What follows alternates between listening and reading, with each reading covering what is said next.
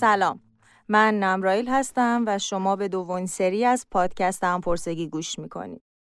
توی این سری ما میزبان دو پژوهشگر در حوزه اساتیر و زبانهای باستانی هستیم. سرکار خانم دکتر لیلی ورهرام استاد دانشگاه تهران و اسطوره شناس و جناب آقای دکتر علیرضا اسماعیل پور مترجم و پژوهشگر متون باستانی. موضوع این همپرسگی اسطوره آفرینش با تمرکز بر آفرینش هندو ایرانیه. اساتیر قواعد خودشونو دارن. قابل طبقه بندی هستن و تقریبا اسطوره‌ای نداریم که در مورد چگونگی خلق جهان حرف نزده باشه. بحث آفرینش معمولا از یک اتفاق کلیدی قبلی شروع میشه که طبق قرارداد بهش میگیم آشوب اولیه. بعد از آشوب اولیه ما خلقت جهان رو داریم. خلقت بین اساطیر جهان ویژگی های مشترکی داره و در عین حال هر اسطوره آفرینش در نوع خودش منحصر به فرده. آقای اسماعیل پور سلام. اسطوره آفرینش چه اهمیتی داره؟ شباهتی بین اساطیر آفرینش ایرانی و جاهای دیگه وجود داره یا خیر؟ سلام میگم به شما. ارز کنم که شباهت که حتما هست و بین اغلب اسطوره های آفرینش در فرهنگ های مختلف معمولا یه وجوه اشتراکی دیده میشه چنان که وجوه افتراق منحصر به فرد خودشون رو هم دارن. شاید مهمترین وجه اشتراک بین روایات مختلف آفرینش در فرهنگ های گوناگون مسئله آشوبه. یعنی قبل از اینکه نظم برقرار بشه در ابتدای خلقت همیشه یک آشفتگی بزرگ وجود داره که اون گروه خدایان یا اون خدایان غالب یا اون خدایانی که صرفا این مرحله از آفرینش بهشون محول شده باید اون آشوب رو از بین ببرن و نظم رو برقرار کنن. خانم ورهرام به شما هم سلام. تعریف آشوب اولیه چیه؟ چه ویژگیهایی داره؟ به نظر شبیه پیشگویی میاد گاهی. گاهی شبیه بالقوگیه و ارتباطایی با نظم داره. میشه برامون یه ذره توضیح بدین؟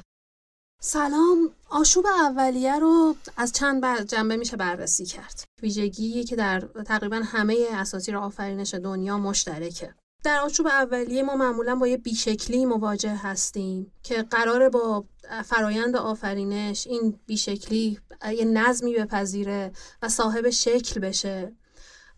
گاهی از این بیشکلی به صورت یک مهی صحبت می کنند که ایزدانی که فرایند آفرینش رو انجام میدن ایزدان آفریننده در این مه به وجود میاد. گاهی آشوب اولیه یه جور خلعه که اولین موجودی که در این خلع به وجود میاد خودش یا به هر حال به نوعی دخیل در امر آفرینش یا امر آفرینش رو انجام میده یا اتفاقی براش میفته که منجر میشه به آفرینش. و گاهی هم مثلا در بین النهرین آشوب اولیه رو با آب نشون میدن. آبهایی که حالا در اساطیر بین النهرینی به دو دسته تقسیم میشند. آبهای شیرین و آبهای شور. باز از در, از در همامیختن این آبها قرار فرایند آفرینش صورت بگیره و گاهی هم مهمتر از همه این آشوب اولیه چندین مرحله داره. باز مثال بین النهرین رو می‌تونیم بزنیم که پیش از اینکه آفرینش صورت بگیره از آمیزش این آبها ما به یه موجوداتی می‌رسیم که ایزدان اولیان این ایزدان اولیه خودشون نمایندگان بیشکلی و آشوب ابتدایی تا به هر حال اسطوره ادامه پیدا کنه و به آفرینش جهان برسیم به شکلی که ما امروزه میشناسیمش. خب اون وقت نقش ها توی این آشوب چیه؟ اصلا این ها به چه شکلی؟ در واقع شکل دارن؟ چه, چه جوری هن؟ چی کار می‌کنن؟ از کجا میان؟ از آب میان؟ از خلا میان؟ از مه یا هیچ؟ معمولا آفرینشی که ما می‌شناسیم در اساطیر باستانی آفرینش از هیچ نیست. در اساطیر باستانی معمولا یه چیزی تغییر شکل پیدا می‌کنه. حالا اون خلع می‌تونه یه تغییری پیدا کنه منجر به پیدایش یه موجودی بشن. حتی این خلع هم هیچ نیست. وقتی میگیم خلع نباید با هیچی که ما امروز درک می‌کنیم یکیش بدونیم. همیشه یه چیز آغازینی وجود داره. این چیز آغازین تغییر می‌کنه و نتیجه این تغییر گاهی می‌تونه یه موجود عجیب و غریب بزرگ هیولاوشی باشه که باز معمولا قربانی شدن این موجود نقش خیلی مهمی داره در اسطوره های آفرینش. گاهی هم شاید خود این موجود قبل از اینکه قربانی بشه با موجودات دیگه ای همراه هست و یه موجودات دیگه از این به وجود میان و این کسانی که از اون به وجود آوردن بعدا اون رو قربانی می‌کنن.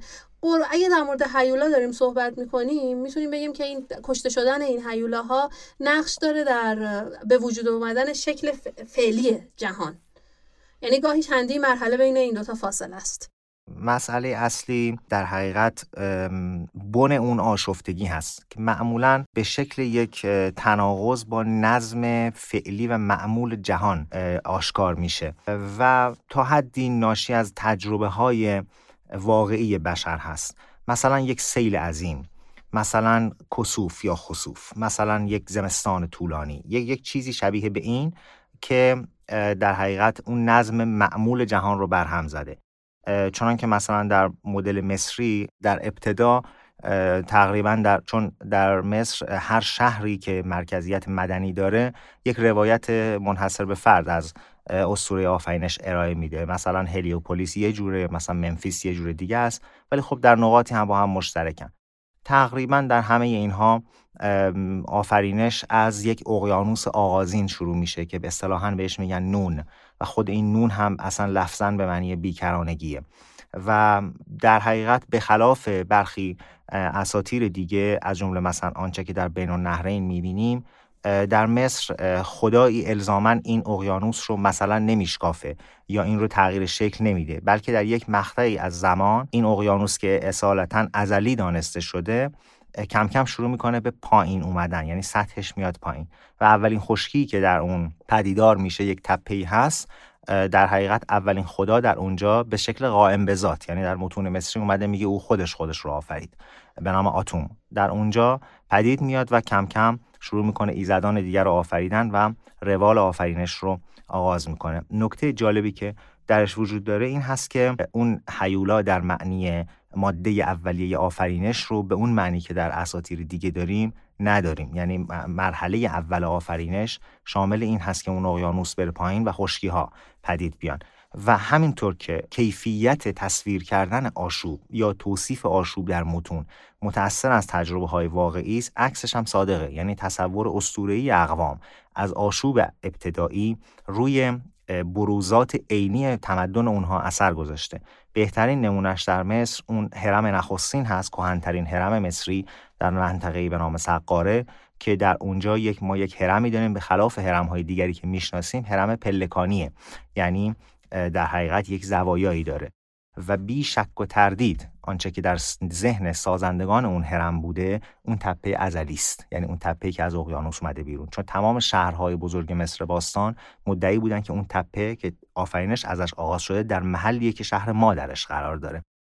یک نکته دیگه هم که میشه اضافه کرد اینه که اون هرم سقاره مدل پلکانی بودن سطحش دقیقا شبیه پلکان هایی که در کرانه نیل می ساختن به خاطر اینکه توقیان رود نیل رو بتونن اندازه بگیرن و زمان در واقع جزر و مدش رو تعیین بکنن. در نتیجه تقریبا با اطمینان میشه گفت که تصور اصلی آشوب در شکل یک اقیانوس ازلی که قرار همه چیز رو پوشانده باشه و بعد رفته رفته بره پایین بدون تردید میشه گفت که این از توقیان های سالانه رود نیل برداشت شده. یکی دیگه از در واقع آفرینش هایی که به آب مربوطه آفرینش مربوط به بابله که از طرفی با یکی دیگه از الگوهای ما هم جور در میاد که تجزیه شخصیت آغازین حالا یا حیولاست یا اجدهاست یا شخصه. راجع به این شکل از آفرینش هم می‌تونین یه توضیح بدین؟ در بین النهرین داستان اینطور شروع میشه. دو هیزد بودند بر آبهای ازلی فرمان روایی می‌کردند و نماینده این آبها بودند که یکی از این دوتا در مراحل بعدی آفرینش هم باقی میمونه. ایزد آبهای شیرین ابسو و که مذکر بود و ایزد آبهای شور تیامات که معنس بود. اینها به هم میپیوندند. نسل اول ایزدان از فرزندان اینها هستند. بارسترین این ایزدان ایزد آبهای شیرین بعدی ایزدی که در سومر با نام انکی شناخته میشه در متون سامی بین النهرینی با نام اعا نماینده خرد هم هست. درگیری بین اینها به وجود میاد و خدای آبهای شیرین یعنی ابزور رو اون مذکر اولیه رو از بین می‌برند. و به همین دلیل ایزد آبهای شیرین میشه و جانشین اون. این نسل دوم خدایان مدتی فرمان روایی می‌کنه تا اینکه تیامات که ایزد آبهای شور بود و همسر ابزو هیولایی رو می‌سازه به نام کینگو که فرمانروایی خدایان رو می‌خواد به اون بسپره. خب خدایان نمیپذیرند این رو. فرزند آ مردوک که بعدا خدای خدایان ایزدستان بین النهرین میشه با تیامات میجنگه. تیامات رو قطعه قطعه می‌کنه از بدن تیامات جهان مادی رو می‌سازه و از خون اون حیولای برساخته تیامات انسان رو. این چیزی که ما در بین النهرین می‌بینیم. اما یه نکته که شاید بد نباشه اینجا اضافه کنیم در مورد خود لفظ آشوبه. این کلمه ترجمه ای از خاوس یونانی چه در زبان فارسی چه در زبانهای اروپایی که صورتهای مختلف این کلمه خاوس یونانی وارد شده. یه نکته ای رو باید در نظر داشته باشیم. ما از آشوب صحبت می کنیم همیشه این آشوب به معنی آشفتگی پر زد و خورد و پر حرکت نیست. این نکته مهمیه. مثلا در خود یونان خاوس حرکتی درش وجود نداره. و می‌دونیم ایزدان اولیه یونان مولود این خاوس هستن فرزندان این خاوس هستن و چندین نسل ادامه پیدا می‌کنن تا به دوازده المپی شناخته شده اساطیر یونان می‌رسند. در خیلی از فرهنگ ها از جمله فرهنگ ایران و هند هم ما در مورد آشفتگی اولیه وقتی صحبت می کنیم منظورمونه که اون قاعده و نظمی که الان در عالم وجود داره و مهم حفظ اون وجود نداشته و کسی که ایزدی که آفرینش رو انجام میده در واقع داره این قاعده و نظم رو در جهان اجرا می‌کنه نه چیز بیشتری. لزوما به این معنی نیست که آشفتگی پر حرکتی وجود داشته و یک ایزدی میاد این حرکت رو مثلا به سکون تبدیل می‌کنه. اتفاقا در دوره پیش آفرینش ما یک سکونی رو داریم که با قاعده باید شروع و حرکت کنه. در واقع مرحله پیش آفرینش یک بیقاعدگیه که قراره به یک قاعده ای برسه. یعنی اساسا وجود داره برای اینکه نظم بعدی رو توضیح بده.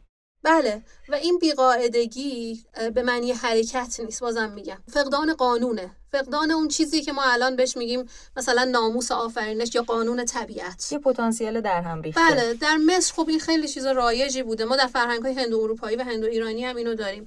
اما در مصر این رو با الهه‌ای نشون می‌دادن به نام الهه مات که حتی در جهان زیرین و داوری های پس از مرگ هم این الهه نقشی داشته. اجزای بدن این الهه به حال نقشی داشتن. مخالفش کلمه‌ای بوده به نام دوات. و تمام فرهنگ مصری در تلاش برای این بوده که این متن را حفظ کنه. اصلا نماش سلطنت فرعون و پادشاه مصر و پادشاهان دیگه در جهان باستان در جهت حفظ این نظم جهانی بودن.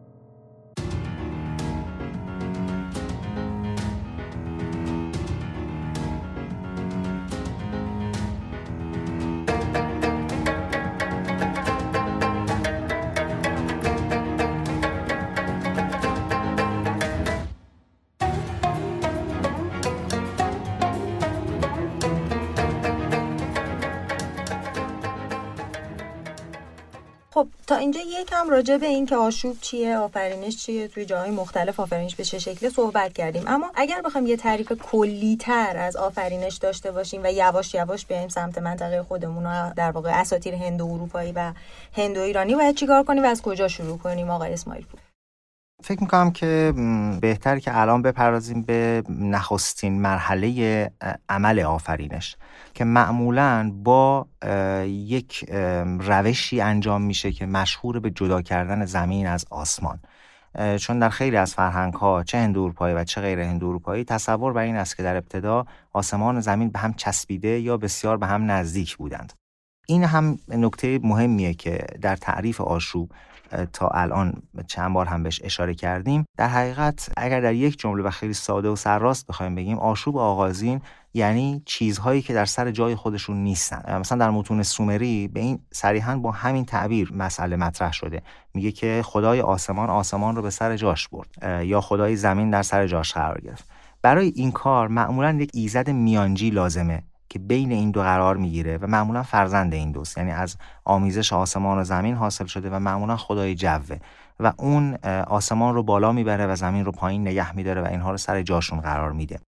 مثلا در اسطوره آفرینش سومری انلیل این نقش رو بر عهده داره و در اسطوره یونانی کرونوس این نقش رو به عهده می‌گیره. حالا اون مدلی که در سومر رخ میده یه مقدار صلحآمیزتره اونی که در یونان شاهدش هستیم خشنه یعنی با از بین رفتن و نقص عضو اورانوس خدای آسمان در واقع اتفاق میفته در مصر هم اینو به همین شکل داریم. یعنی نوت خدای آسمان که مؤنثه روی گب خدای زمین که مذکره قرار داره و اون وقت این خدایی به نام شو که فرزند این دو هست میاد این دوتا رو از همدیگه جدا می‌کنه. نکته جالب اینه که کلمه شو در مصری باستان اصلا به معنی خلاه و بعدا به واسطه خلع معنی باد و جو هم به خودش گرفته. دقیقا مثل انلیل در سومر که اون هم خدای جو هست. و همچنین کرونوس در یونان که خدای زمانه. یعنی اون چیزی که ما در فرهنگ ایرانی در اساطیر ایرانی بهش میگیم سپر یعنی اون چیزی که باستا به گذر زمان در فلک هست. یک نکته خیلی مهم که باید حتما بهش اشاره بکنیم این هست که معمولا ایزدی که زمین و آسمان رو از همدیگه جدا نگه میداره یا از هم جدا می‌کنه سروری خدایان رو در مرحله بعد به دست میاره. یعنی هم کرونوس یونانی اینطور هست و هم انلیل سومری اینطور هست. در حالی که شوی مصری این شأن رو نداره. یعنی خودش دو تا فرزند دیگه تولید می‌کنه اونها فرزندان دیگه ای تولید می‌کنن در نسل سوم تازه مسئله سروری بر جهان خدایان اینها اصلا مطرح میشه. تا قبل از اون اینها فقط در کار ساخت و ساز آفرینش هستند. درباره مسئله که در مورد اساطیر هندو اروپایی گفتیم با اسطوره های غیر هندو اروپایی در نقاطی مشترکند و در نقاطی هم تفاوت دارند یکی از نقاط اشتراک که در خیلی از اسطوره های هندو اروپایی دیده میشه همین مسئله جدا کردن آسمان و زمین و قرار دادن هر چیز سر جای خودش هست. منتها در اون چه که در اون هیته ای که موضوع بحث ما هست امروز این یک مقدار پیچیده است این قضیه. در ایران به شکل دیگری خودش رو نشون میده که ما به موقع به بحث ایران خواهیم رسید. اما در هند ما اساسا با دو تا ساحت مختلف روبرو هستیم. یعنی یک ساحت ودایی یعنی روایاتی که مبتنی هستند بر وداهای چهارگانه کهنترین متون مقدس فرهنگ هندی که از در یک بازه زمانی از 1500 پیش از میلاد تا 500 پیش از میلاد تقریبا حدود هزار سال تدوینشون کامل شده. به این معنی نیست که در 1500 پیش از میلاد اینها وجود داشتن نه. تازه داشت شروع می شد و مهمترین این کتاب های چهارگانه ودا است به نام ریک ودا که 1017 و بنا به شمارش دیگری 1026 سرود داره و این سرودها در ستایش خدایان کهن آریایی هستند. روایاتی که در ودا هست تفاوت‌های بنیادین داره با روایاتی که پس از دوره ودایی میاد. روایات پس از ودا رو ما بهش میگیم روایات پساودایی که تغییرات بنیادین می‌کنه از منابع مختلف اثر می‌گیره از جمله خود وداها ولی جهانش فرق داره. بنابراین وقتی درباره هند حرف می‌زنیم باید این ساحت ها رو از همدیگه جدا کنیم. من خیلی مختصر یه اشاره می‌کنم به اون چه که درباره آفرینش در وداها اومده و بعد دوباره برگردیم به یک جریان و یک روال دیگری در بحث. توی ریگودا تقریبا می‌تونم بگم دو تا مضمون واحد درباره آفرینش نمیشه پیدا کرد. مزامینی که درباره اسطوره آفرینش در ریگودا هست خیلی متنوعه و هر کدومشون هم معمولا خیلی موجزه. یعنی فقط یک اشاره‌ای کرده و گذشته. هر کدوم از سرودهای وداها رو بهش میگن سوکتا و هر کدوم از بخشهای ریگودا هم بهش میگن مندلا که مثلا ریگودا که مهمترین و کهنترین ودا هست ده تا مندلا داره.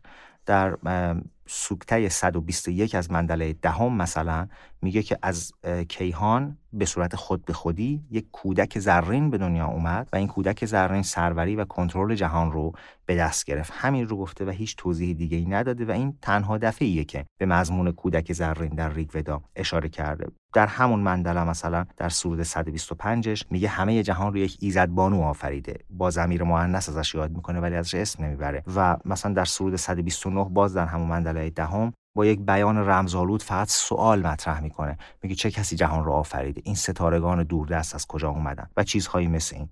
بخشی از سرودهای ودایی که به آفرینش می‌پردازن اساسا پرسشن یعنی پاسخی رو مطرح نمی‌کنن. من به عنوان پایان بخش قسمت آفرینش ودایی روایات آفرینش ودایی شاید بشه گفت به مشهورترین سوکتایی که در این مورد سخن گفته اشاره می‌کنم که یک سوکتایی به نام ناسد یا سوکته در واقع سوکته 129 از مندله دهم هست.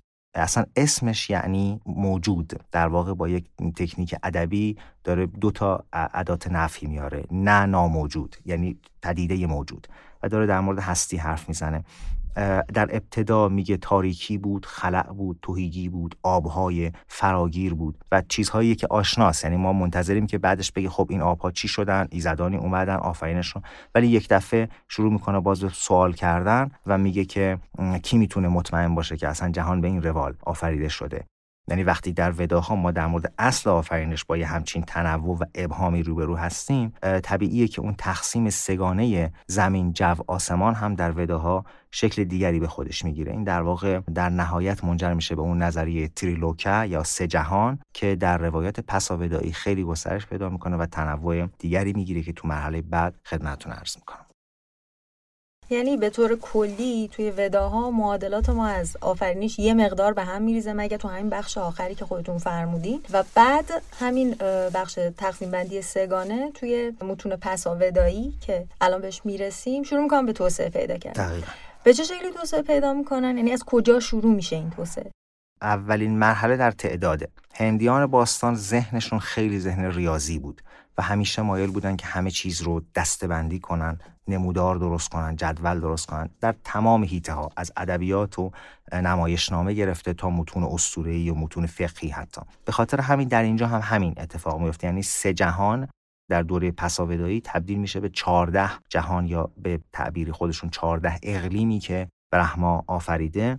برهما خدای خالق هست در روایات پساودایی و اینها هفت اقلیم در واقع اقالیم اولیا هستند و هفتای بعدی اقالیم سفلان ولی الزاما منفی نیستن. یعنی پایین ترینشون که ما طبعا انتظار داریم ببینیم در واقع زیر جهان زیر زمین معادل حادث یونانی مثلا باشه یا دوزخ باشه اتفاقا کلمش هم از ریشه ای هست که به معنی فرو رفتگی و مقاکه. ولی توصیفاتی که در مثلا متون پورانایی متون در واقع متنوع روایات کهن هندی در دوره پساودایی در متون پورانایی اومده توصیفش توصیفی شبیه به بهشت. یعنی میگه پر از جواهرات و خیلی زیباست و خیلی سرسبزه و پریان در اونجا هستن و این روایتش الزاما به معنی منفی بودنش نیست.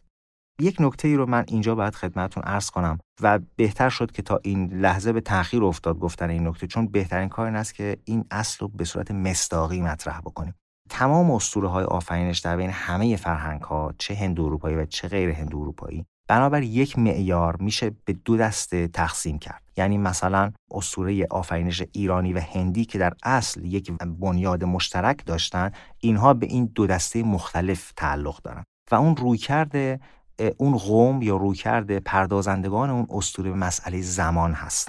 هندیان باستان زمان رو یک پدیده دوری می‌دونستن. یعنی اون رو در یک تسلسلی می‌دیدن. همه چیز به نظرشون در تکرار بود و غایتی براش متصور نبود چون که ابتدایی هم نداشت.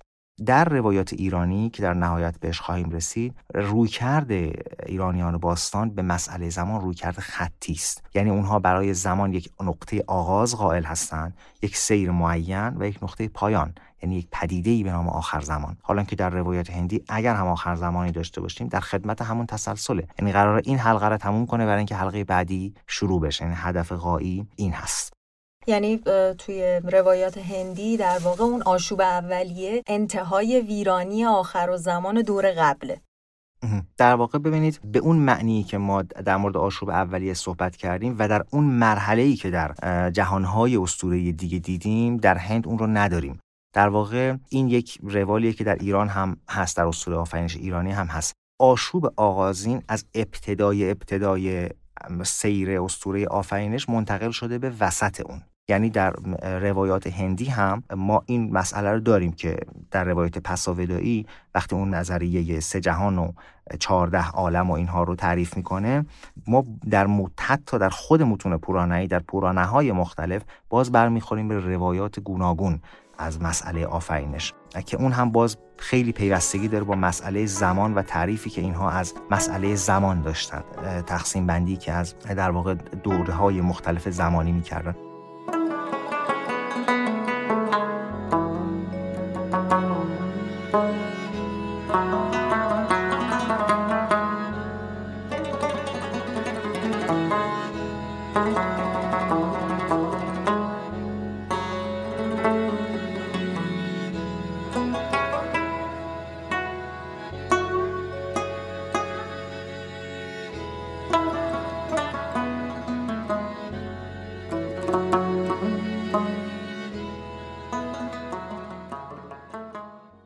ولی قبل از هر چیزی بیاین راجع به در واقع این که اصلا هندو اروپایی یعنی چی حرف بزنیم. بعد برسیم به آفرینشش و جایی که روایات هندی و روایات ایرانی از هم دیگه جدا میشن. اقوام هند و اروپایی اقوامی هستن که در واقع اسمشون رو از خانواده زبانیشون گرفتن. خانواده زبانی هند و اروپایی یه خانواده زبانیه که گویشورانش از هند تا غربی ترین نقطه اروپا یعنی ایسلند وجود داشتن و بر اساس خویشاوندی زبانهای اینها و بازسازی این خانواده زبانی به این نتیجه رسیدن که قومی هم وجود داشته که در اصل یک زبان واحد داشته معروفن اینها به اقوام هند و اروپایی بعدا پراکنده شده. همونطور که زبان واحد داشتن فرهنگ واحدی هم داشتن و اساتیر واحدی. وقتی که اینها پراکنده شدند و هر قسمتشون به گوشه ای از جهان رفتند خب این اساتیر رو با خودشون بردند و همونطور که زبان تغییر کرد با این جدایی اساتیر هم تغییر کردند. حالا تفاوت هایی که این اساتیر پیدا کردند از دو جنبه است. یه جنبش ذاتی نیست. یعنی بستگی داره که این اساتیر از چه منابعی به دست ما رسیدند. به طور کلی در مورد هیچ کدوم از اساطیر آفرینش هند و اروپایی ما منبع مدونی به اون شکل نداریم. مثلا در یونان هم که ما اصلا کتابی داریم به نام پیدایش خدایان کتاب توگونی اثر یک شاعرای یونانی به نام هسیود باز هم با تعدد روایات آفرینش مواجه هستیم. و خب جاهایی مثل هند هم که آقای اسماعیل پور فرمودند اصلا ما اسطوره واحدی به نام اسطوره آفرینش نداریم در قدیمی ترین منابع ما که منابع ودایی باشه.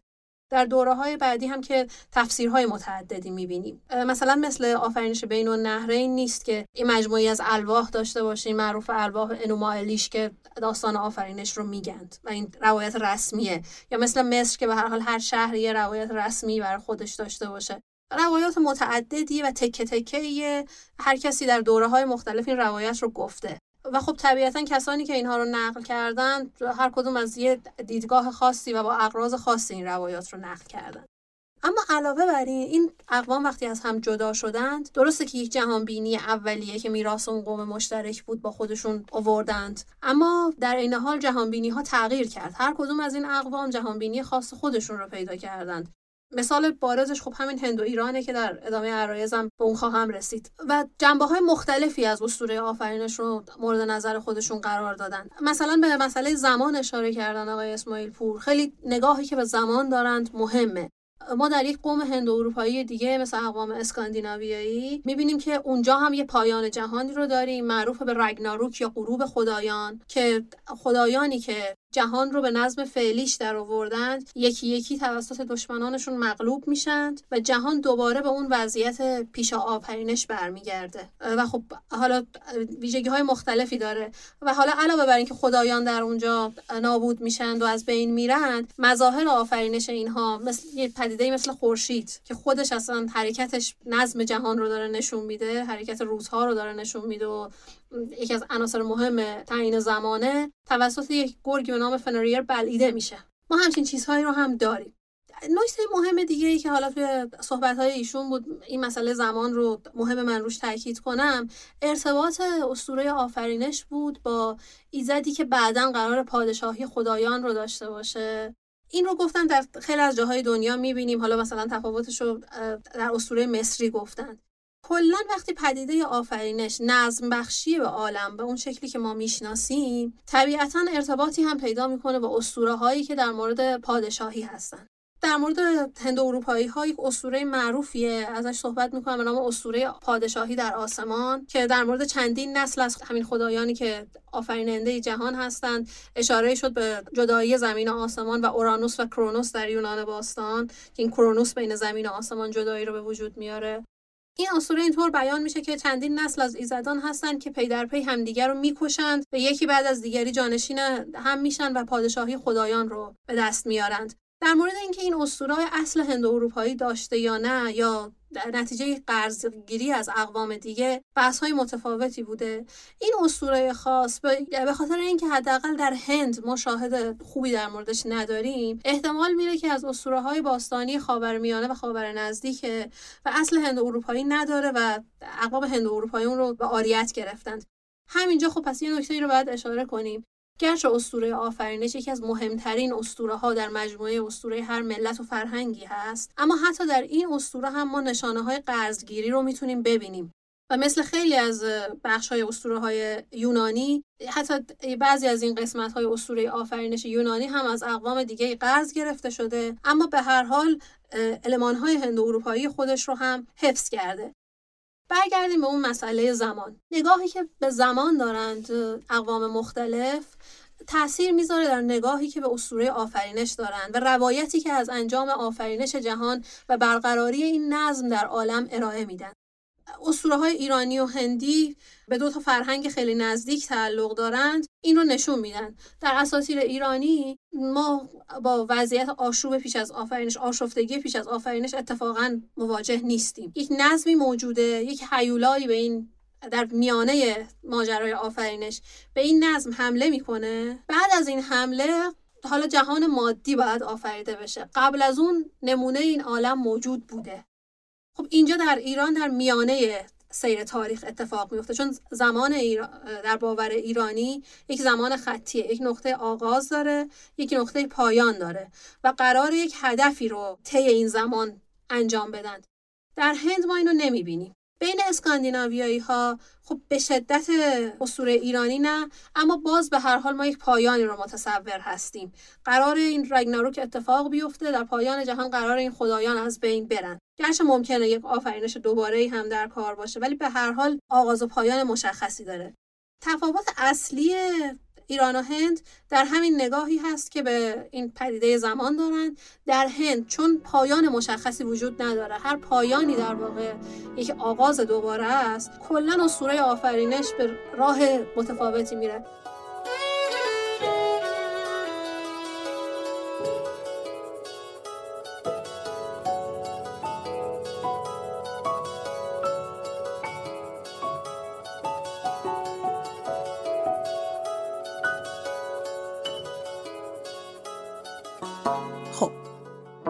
جاییه که قسمت اول از سگانه آفرینش به پایان می‌رسه و همینطور مقدمه خواهد بود برای قسمت بعد که راجع به آفرینش در اساطیر ایرانی صحبت می‌کنیم تا اینجای کار ما درباره آشوب صحبت کردیم. آشوب در واقع یک پدیده پیش آفرینشه که در اساطیر ملل زیادی دیده میشه از جمله بابل، مصر، هند و حوزه اسکاندیناوی.